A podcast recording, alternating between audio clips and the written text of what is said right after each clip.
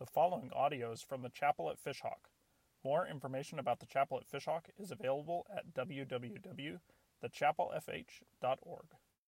Today we are going to be, um, last week was false advertisement because it went a little long and I realized we need to do part two of the story in Judges six. So the scripture that was in the last week's bulletin was actually not. We're going to do that one next week. We are still going to be in Judges chapter six, uh, really unpacking the rest of Gideon's story and learning how to overcome strongholds. Last week was the big macro picture, like here's what it takes and how difficult it's going to be. And now, now we're going to get into some specifics of what happened when Gideon went after the strongholds that were in his life. So if you weren't here, we'll do a little recap and then pray and then get into the Word. Um, Gideon was scared because the Israelites were being persecuted by the Midianites. So, the, so Gideon, this guy who's the great hero, the guy with the golden fleece, he is terrified of the Midianites. So he was living in, in secrecy and hiding. And we talked last week about living with a functional dysfunction. When you do the wrong thing, but you you get so used to it that that's the only way you can function. Gideon was doing that. He was beating out wheat in the wine press or making the first wheat beer, however you want to look at that.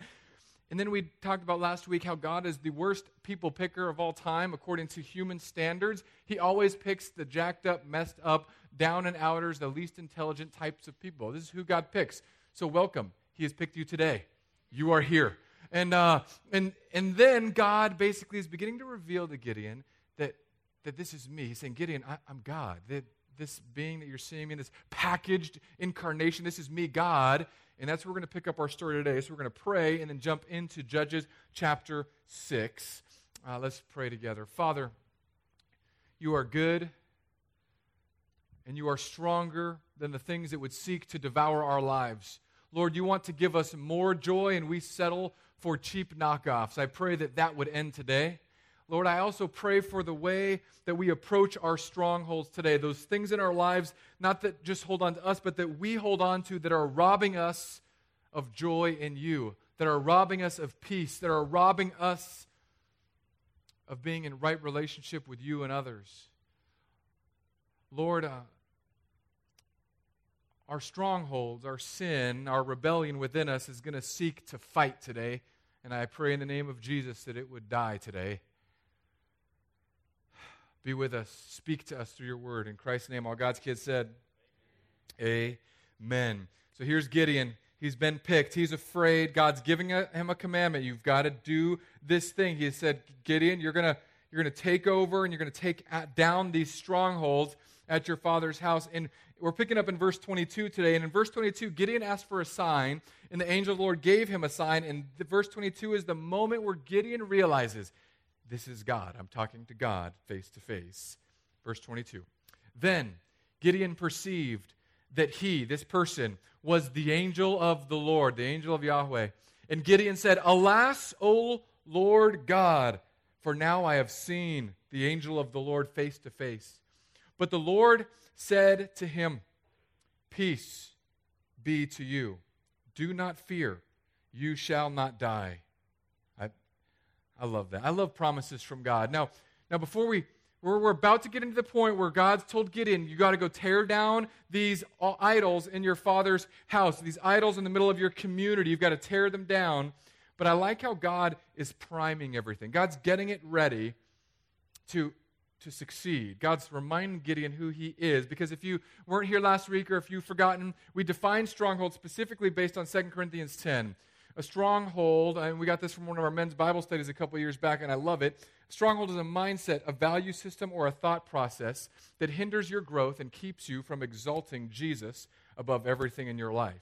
A stronghold is not just a sin that holds on to you, and that's oftentimes what we mean in Christianity. People say, oh, it's a stronghold. You know, alcohol is a stronghold. It got a hold of this guy, or gambling, or whatever. No, no, a stronghold is a broken way of thinking that we hold on to that causes our lives to fall apart at the seams.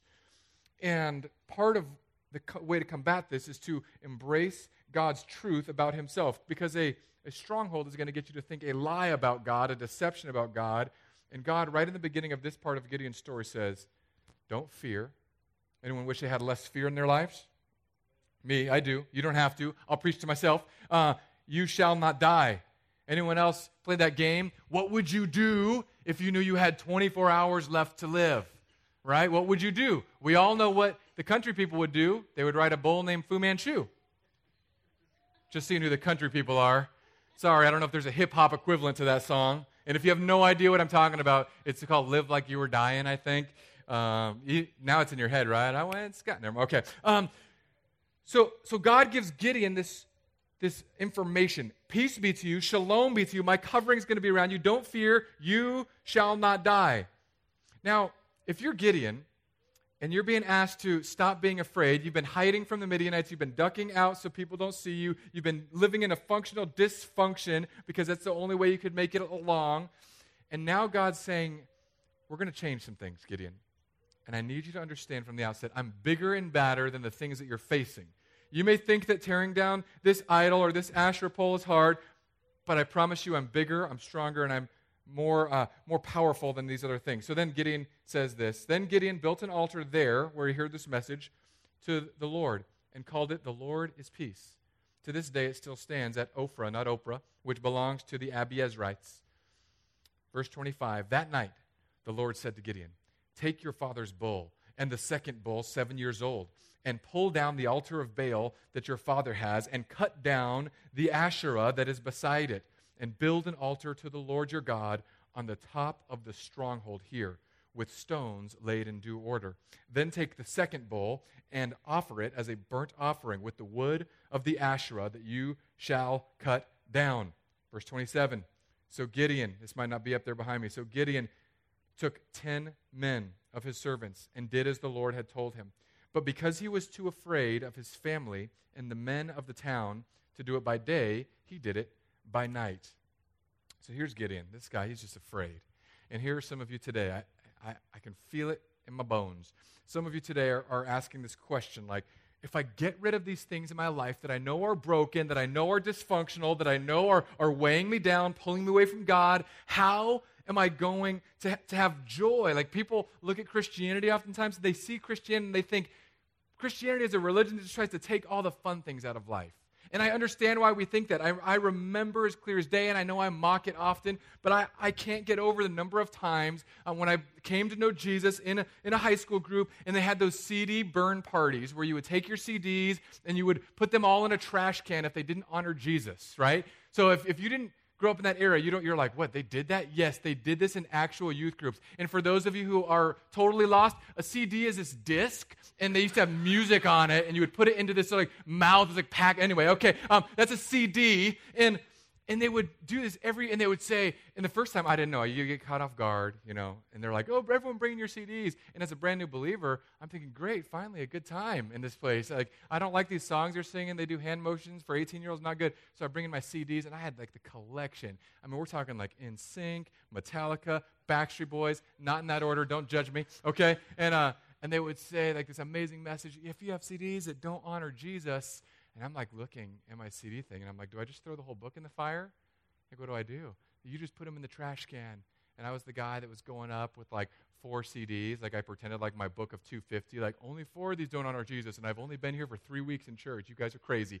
And uh, but I remember I figured, like, if I sacrifice Metallica, Ride the Lightning on the altar of God, then God will still love me. So I, I took that Ride the Lightning album, and uh, And I threw it in, and I'm, like, looking down there, and I'm like, someone threw away Alice in Chains. They are sinning. Like, someone get back and get your C D. And then uh, and then they destroyed them all, like, in front of us. And then I bought that album again and again.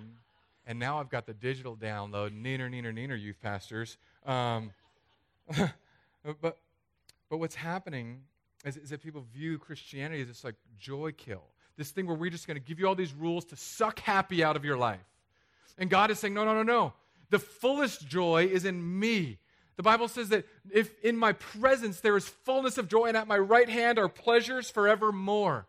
So if you want joy and pleasure to the maximum, go closer to God. Don't run from God. If you want joy and pleasure to the maximum, you're going to have to tear down the strongholds from your life, because there are things in your life today that you're holding on to that you know are not lined up with God. And in your mind, oh, Sophia, she's that way, sweetie.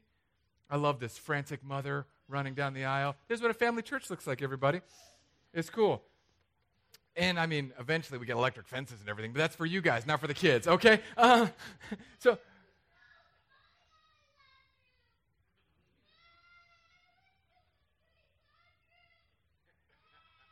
This is amazing because um, video editing is the most incredible gift that God's given pastors uh, for that and all the Freudian slips. Okay, uh, so so here we go. And I want you to begin to think of the areas in your life, and whether you are not walking with Jesus yet or you've been walking with Jesus for a long time, think of the areas that are broken right now. Think of the areas where you know there is a dysfunction here. The way that I relate to my spouse, the way that I relate to my boss or my employees, the way that I relate to my kids or my job, the way that I relate to, to certain sins. Maybe uh, maybe for you, there's a sin that you keep going back to to give you security, to give you significance. And, and let me put this in just blanket terms here, like straight up. Um, let's say you have the worst day of your life. If your first impulse is to go to a drink, um, then that is an, a, a stronghold that you're thinking, this drink will bring me pleasure and relief more than the God of the universe will. So these are the strongholds I want you to zoom in on today.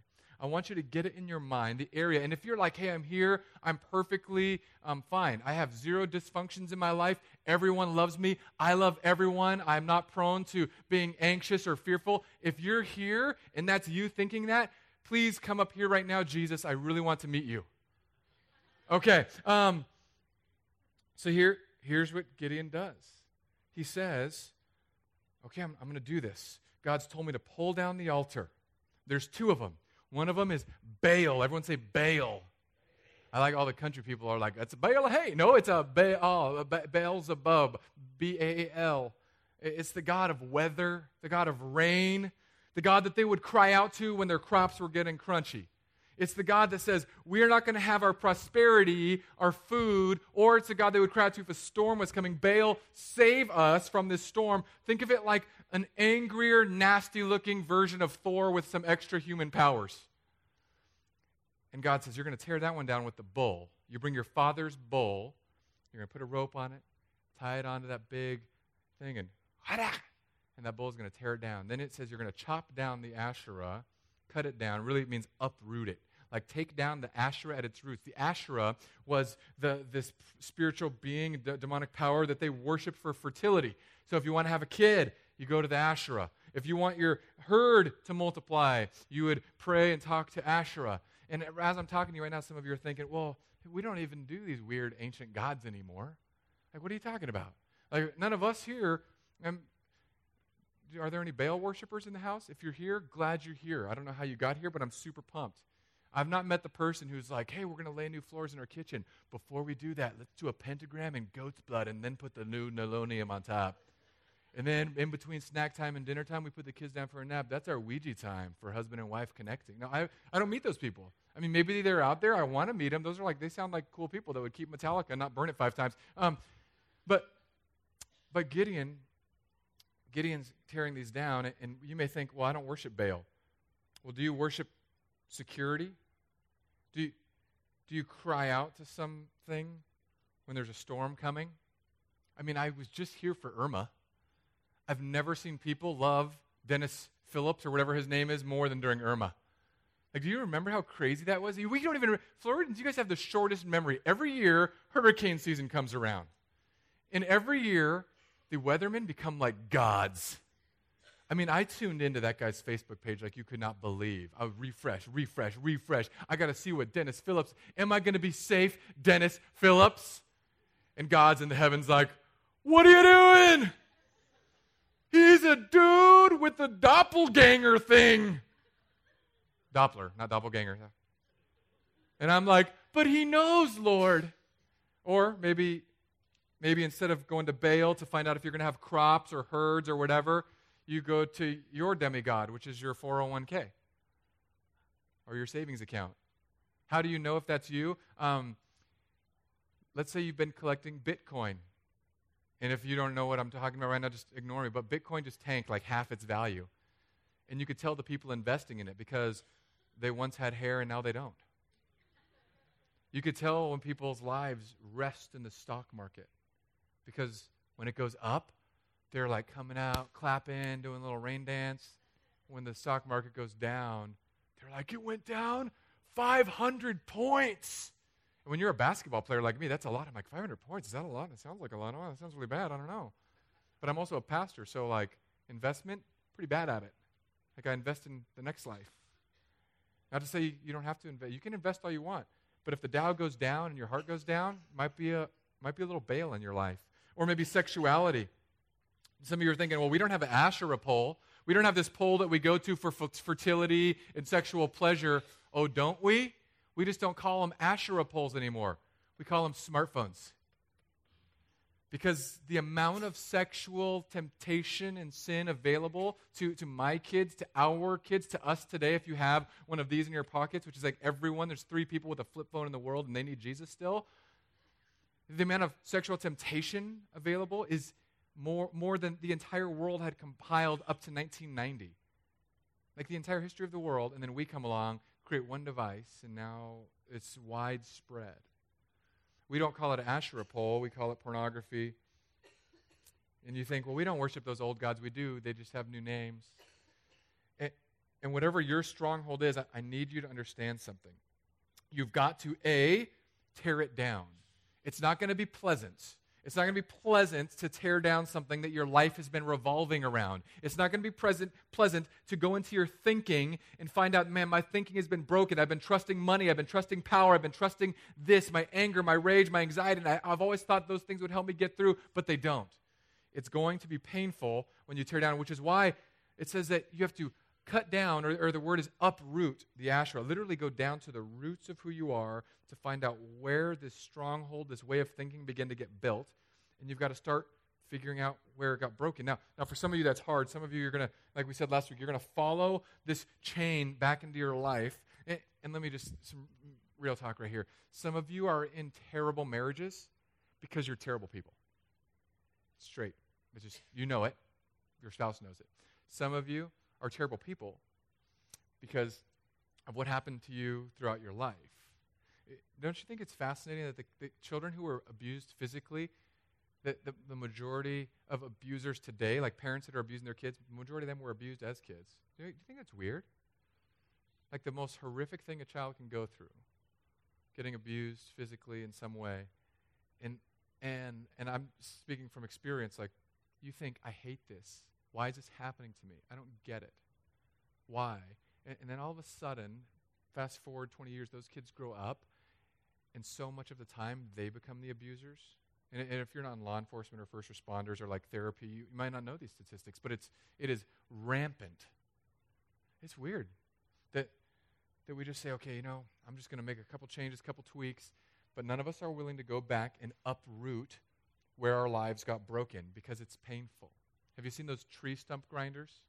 Those things where they come and cut the tree down at your house, but to get the tree dead, they take this machine that just grinds the stump down into dust. This this last week, a week ago, um, I had this tree in my backyard, and well, it was a little tree at the time, and I didn't like it. It was getting diseased, so I chopped it down last year, and I left the stump. And in Florida, if you leave anything um, for a year in Florida, it's going to grow something on it. So it just shot up, all these little things, and they had thorns on them. So I had to go back out again last week. And I'm taking the hatchet, and I'm chopping it down again. But I didn't get the stump yet because I don't have a stump grinder. But I'm going to because I know people with a stump grinder. I'm going to go to Frank's house tomorrow morning. I'm going to get some horrendous acid and poison and a stump grinder and kill it. But a lot of us aren't willing to go to that length for our spirituality. A lot of us are, are content with just doing the the status quo, the bare minimum. We don't want to we don't want to cast everything off because what if we lose some of the fun? Well, it's, I love Hebrews twelve. I, I love this verse because it gives us such a picture of, of redeeming the broken things in our life. And you say, well, how do I do it? Well, first, follow it back, find out what got broken in your life, and God's going to give you like one at a time. He's not going to say, here's all your jacked up thinking and ways of living. He's going to say, here's one. I'm going to help you through it. I'm going to give you a team around you. But but in Hebrews twelve, I love this. It says, since we are surrounded by a cloud of witnesses, these people of the faith who have gone before us, let us also lay aside every weight and sin which clings so closely, and let us run with endurance the race set before us, looking to Jesus, the founder and perfecter of our faith. Most people think that Christianity is about getting rid of your sin, but in Hebrews he's saying if you want to get freedom, if you want to have peace, if you want to have no more anxiety and fear or, or see those things greatly reduced, you've got to do a couple things. You've got to get rid of your sin, but not only your sin, it says get rid of every weight. Now, Um, anybody love running in here? Like, love it. Who loves running? One, two, three, four, five, six people that need Jesus. Okay. Um, I'm not a runner. I'm, I'm not built. You may look at me and think, yeah, like that guy's an athlete. I can tell. I get that look all the time. No, I'm not really. Um, I don't even have a. I, I had running shoes. They started getting bald on the bottom. So, like, if I want to exercise now, what I've got are these size fourteen Laker purple high-top basketball shoes from, like, nineteen ninety-seven, okay? Like, the last time I played basketball. And we're talking, these things are boats, and this is before they had technology that made things breathable. So we're it's like leatherette. You put your feet in these things. It's like two ovens, and you're just walking around cooking your feet like pork chops, okay? And then I don't. I have basketball shorts like a, that a gangbanger would wear, okay? And then I've got... Um, like X L shirts. I'm not doing the tank top thing because I'm not a Floridian and I care about my skin, okay? Um, so I lather up sunscreen, double X L, basketball shorts, Laker purple shoes. If you try to run like that, I mean, first off, let's do one thing. Like your feet in Florida are getting cooked in flip-flops already. So you put on some pleatherette things, Laker purple, drawing down the sun's fury. You get your basketball shorts. You could only make it halfway around your block before, I'm, I'm not even sure if it's sweat or humidity or the combination and anger of both, your shorts just become wet. There's no drawstring in the world that's going to hold that up. So I'm, I'm, I'm researching. I'm trying, like, I gotta, I want to become a runner because I see these people in Fishhawk running. I see them out there. I see you guys. I see you. I can't see it in a six-foot-six frame, but you know those, those guys, they wear the Daisy Duke shorts with the slit, and they got that shirt. They call it wicking material. It just shoots sweat off you like a water gun, just ta, ta, which is sort of rude to the people you're running with. I don't know how it works anyway. Uh, and their shoes.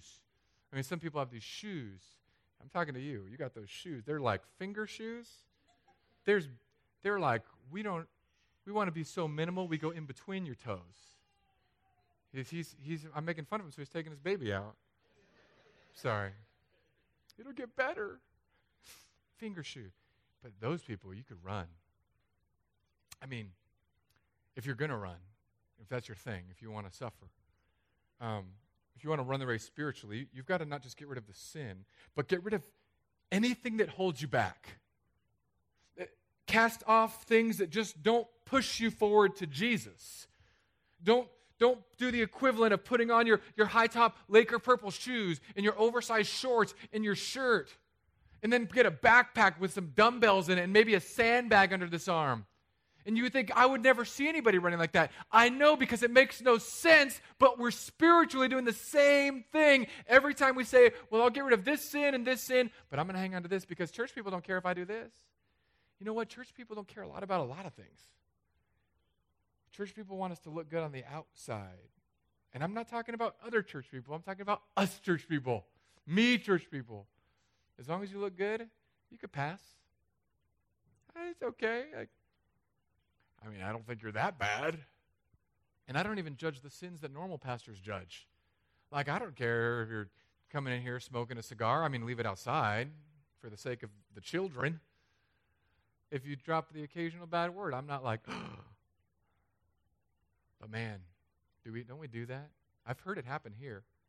Because I know some of y'all, you talk like sailors outside of here, and then you talk like a sailor inside of here, and your wife is like, It, what did you just do? You just trained that person to behave differently in front of a certain subset of people. So you're letting, you're saying, keep on your Laker purple shoes, just don't wear them to chapel. Keep on your spiritual brokenness, just don't be broken in front of other people that I want to appear not broken in front of. Here's a big old news flash. We just went through this last week. God picks the jacked up, messed up, lowly, afraid, anxious people. Everyone in this room, if they were being honest, would say, yes, I've had anxiety, I've been afraid of something, I haven't wanted to step out and done what God's told me to do. But because we have to fear the hand that might pluck us on the back of the head, we we just don't let the honesty creep out. So, so here's what you got to do. You got to tear it down.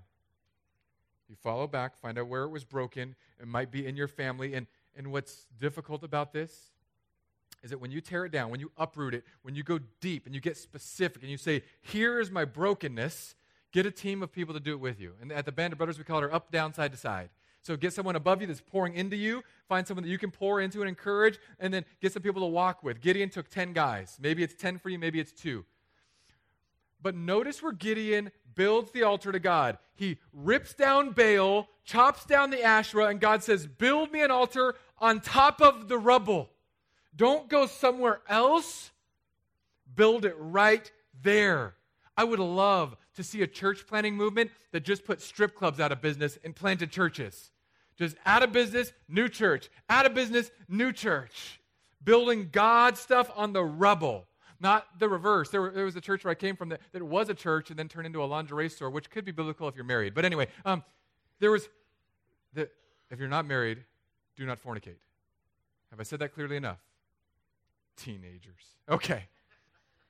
There, there's this idea that, that you want to get away from the bad stuff and go to the good stuff. God says, chop down the bad stuff and build to me on top of it. And then put the bull and sacrifice it right on top of it. We don't sacrifice a bull because Jesus is sacrificed and redeems our old, broken, busted upness. When we are weak, he is strong because he died for us, sits on top of it. And here's why you do this.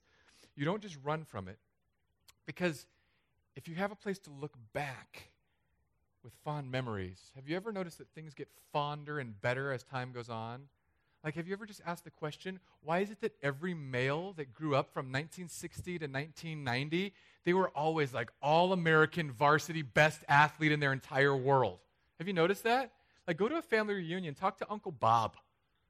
And Uncle Bob, you're like, Uncle Bob, dude, I've seen you. You can't even play foosball, let alone catch a football. But he was an all-American, destroy everything, best athlete in the world. Maybe that's just my family. It might be a Filipino thing. I don't know. But, uh, But all my uncles were the best athlete in the family, all of them.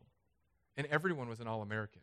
And and when you look back on your life, you might grow fond of the sin that you left behind. So God says, level it, build an altar to me on top of it. And, and I don't know what, what that is for you, and I'm not trying to be super like legalistic on you today, but let's say um, for you, you can't unwind, you can't um, find peace or relaxation without a drink. And, and you've, if you've been here long enough, you know I am not anti-drinking. But if you're like constantly turning to a bottle of liquor to solve your woes, your thinking is broken. Your thinking says, this will help me have the peace that I want, but the reality is God can help me have the peace that I want. This is a Band-Aid when I need surgery and resurrection. So here's what you do. You get three people. You get your crew. You're up, down, side to side. You say, hey, I think I got this problem. Like, I come home and I just, every day, and I think that's what's going to give me the peace, and it never does. That's why I keep going back to the bottle. So, here, so you, you get your friends and you, you you you give away all of your alcohol to them. I'll be your friend today. and and we're going to put like Bibles and commentaries about Jesus up in your liquor cabinet. And if you've got one of those wine racks, we're going to roll up Outreach New Testaments and put them in the little tubes. And if you have boxed wine, you've got way deeper issues than that. Uh, but but but what we're going to do is we're going to come alongside you. We're going to replace what was once A, an, an idol, what was once this thing that was in the center of your life, and we're going to say, no, put Jesus there. That way you're not constantly looking around and saying, wait, but wait, where's my wine? It's it's right where Jesus is now. You can take Jesus out if you want to put that back, and you can do this with anything. You, if you have some addiction, if it, maybe th- we talked about pornography. I mean, this is a huge epidemic, not just for men, not just for teenage boys, for everyone right now. Maybe it's here, or maybe it's here. What do you do? You replace it. You, you cut down the idols. You say, this is robbing me of joy. It's saying that I can get pleasure from this, but that pleasure never satisfies. And that pleasure leads down dark roads. So I need like five people. Come around. Now, I'm not saying that you take a sledgehammer to your iPad, although some of you may need to do that. But what you need to understand is we can take all of our idols now, and Jesus died for them, and says, despite all of your shortcomings, despite your brokenness, because you will fail again and again and again, despite those things, Jesus says, just keep bringing him to the cross. Keep bringing him to the cross. I've paid for everything. Keep bringing it to the cross. And the cross, if, if we are doing this thing called Christianity, sits atop the pile of ashes that was our former addiction, that were our former gods that we served. So as we fail, we're already wrapped up in God's love for us. As we fail, we're already sitting at the cross. As we fail, we're here, and God says, I, I died so you could live. We chopped down the Asherah in your life, and we, we built this cross, and, and I was the sacrifice.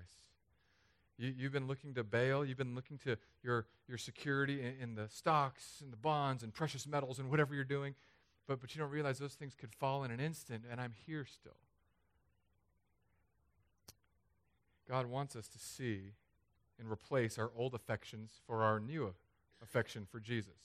Until you finish out that Hebrews twelve thing, you, you cast off sin, you, ca- you get aside every weight that keeps you back, and then you look at Jesus. It says, fix your eyes on Jesus. Until you become obsessed with him and white hot for him, you'll keep looking back. You'll keep wanting to go somewhere else. Um, Thomas, there's a, an article, a great article called The Expulsive Power of a New Affection by Thomas Chalmers.